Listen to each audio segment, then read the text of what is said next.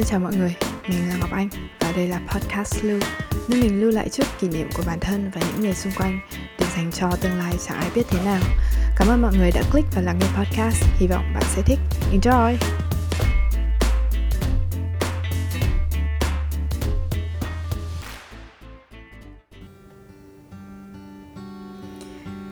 Gần đây mình suy nghĩ khá nhiều về những bước đường tương lai Nào là tính toán học MBA nào là tính toán học nốt cho trọn vẹn tiếng Nhật.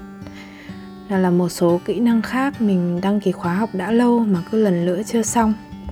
Một phần vì lười, một phần vì mình không thực sự quá hứng thú với nó. Mà có khi, hai ý đấy tự chung lại cũng chỉ là một nhỉ. Vậy nên, tuần này mình cho phép bản thân lười nhác một chút. Bấy bây đến nay mới làm xong tập podcast này. Cảm ơn mọi người vẫn ngồi đây lan man cùng mình.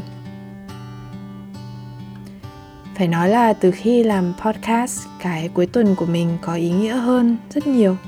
Thay vì đơn giản là hai ngày không làm gì hoặc xem phim xem chuyện quá độ xả láng bù cho 5 ngày làm việc trong tuần. Và mình rất rất vui vì mọi người đã ủng hộ. Có một số follower dù không phải là nhiều nhưng cũng đáng ngạc nhiên với mình với mục đích ban đầu của kênh là để lưu lại những câu chuyện nho nhỏ. Trước hết là cho bản thân và gia đình. Và sau đó là hy vọng những câu chuyện ấy đến được với nhiều người hơn. Để biết đâu đấy, lại được lưu lại dài lâu hơn một đời người.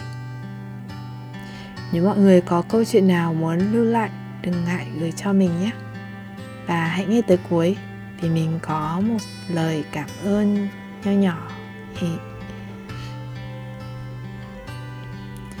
Quay trở về với chủ đề chính của tuần này 8 chia 2 bằng 0 hoặc 8 chia 2 bằng 4 cũng có thể bằng 3 tùy cách suy nghĩ của mọi người. Một phép tính đơn giản cho ra kết quả ra sao là tùy mỗi người chọn lựa. Với đa số đúng quy chuẩn, kết quả sẽ là 4. Phải là 4. Một số khác, biết đâu chẳng quan tâm tới số học Số 8 kia đơn giản chỉ là hai chữ O chồng lên nhau. Và với ai đó biết 8 chia 2 bằng 4 nhưng cũng còn nhiều sự lựa chọn khác không thể coi thường. Mọi việc chúng ta làm đều là tập hợp của những lựa chọn. Lựa chọn làm podcast của mình bắt đầu là ý nghĩ muốn lưu giữ những câu chuyện và được tiếp sức sau khi đọc hai cuốn sách một vạn dặm trong một nghìn năm và Cha giàu cha nghèo – một vạn dặm trong một nghìn năm là một cuốn sách khá đặc biệt. Mình đã dành riêng một tập để nói về nó dù khá là vụng về. Còn cha giàu cha nghèo, hẳn ai có hứng thú với tài chính cá nhân cũng đã từng nghe tên. Và với tập này thì bài học đầu tiên của cha giàu cha nghèo chính là phép tính 8 chia 2 đối với mình. Cách đây không lâu, mình quay cuồng trong công việc và những chăn trở cá nhân. Lo nghĩ về công việc hiện tại về sự tăng trưởng của mức lương về việc mình liệu có đang thua kém những người bạn cùng lứa không. Nói qua một chút thì mình cũng may mắn được bố mẹ đầu tư du học anh cả đại học và thạc sĩ và về nước sau vài năm học hành. Khi nghĩ về số tiền bố mẹ đã bỏ ra để mình học về những gì mình đang kiếm được qua công việc văn phòng nói thật là mình không khỏi cảm thấy băn khoăn. Rằng mình có là một thành phẩm xứng đáng của những năm du học ấy không? Nếu có thì có phải mình đang tự tin hài lòng với bản thân quá? Và nếu không thì có phải những gì mình làm vẫn là kém cỏi? Và cứ thế mình bị cuốn vào red race, một cuộc đua vô tận, vô nghĩa.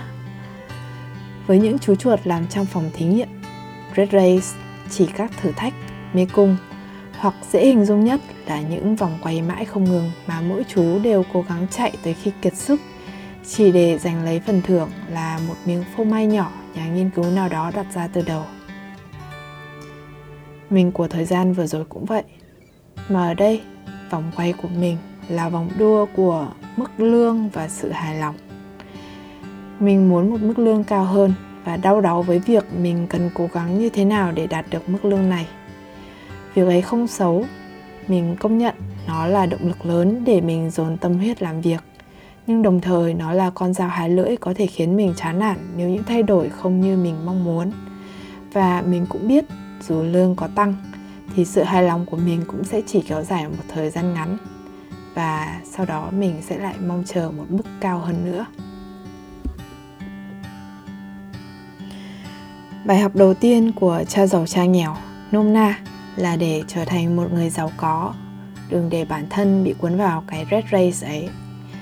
Công việc vẫn cần được hoàn thành tốt. Tuy nhiên, nếu coi đó là mục tiêu duy nhất và đau đáu về nó, chính mình đã tự tước đi quyền làm chủ của bản thân trong vấn đề cuộc sống sự nghiệp. Chỉ khi nhấc sự bận tâm khỏi mức lương và cái, đừng đặt hết hy vọng vào sự tăng lương của công ty thì mỗi người mới bắt buộc phải tìm cách kiếm tiền khác. Và khi ấy họ mới có thể sáng tạo hơn, nhìn thấy nhiều cơ hội hơn. Chiếc podcast này và một số side project khác là ngoài giờ hành chính là sản phẩm sau khi mình cố gắng nhấc một chân khỏi cuộc đua của những chú chuột. Nhờ podcast, cuộc sống mình có thêm một bảng sáng tạo tươi màu hơn những con số khô khan. Nhờ những dự tính bên lề có lẽ mình sẽ có thêm nguồn thu. Ít nhất là cũng học thêm nhiều điều mà chỉ khi dám làm mới có thể học được.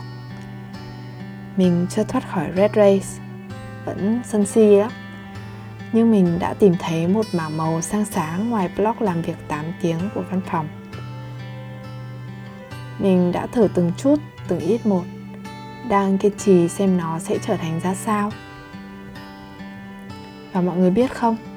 Những nhận xét, những số tăng follower hàng ngày, dù ít dù nhiều, chính là động lực cho mình kiên nhẫn hơn với những ý tưởng mới. Nhiều bạn nhắn mình bảo, nghe các tập podcast mình làm, mọi người thấy được thả lỏng hơn. Mình vui lắm, vì mình đã thành công mang đến giá trị cho các bạn. Và mình cũng phải cảm ơn mọi người rất nhiều vì đã là niềm vui, động lực để mình dám bước khỏi vùng an toàn hơn hy vọng các bạn cũng có thể thử sức. Và đừng lo, có mình thử cùng đây. Hẹn gặp mọi người lần sau. See ya.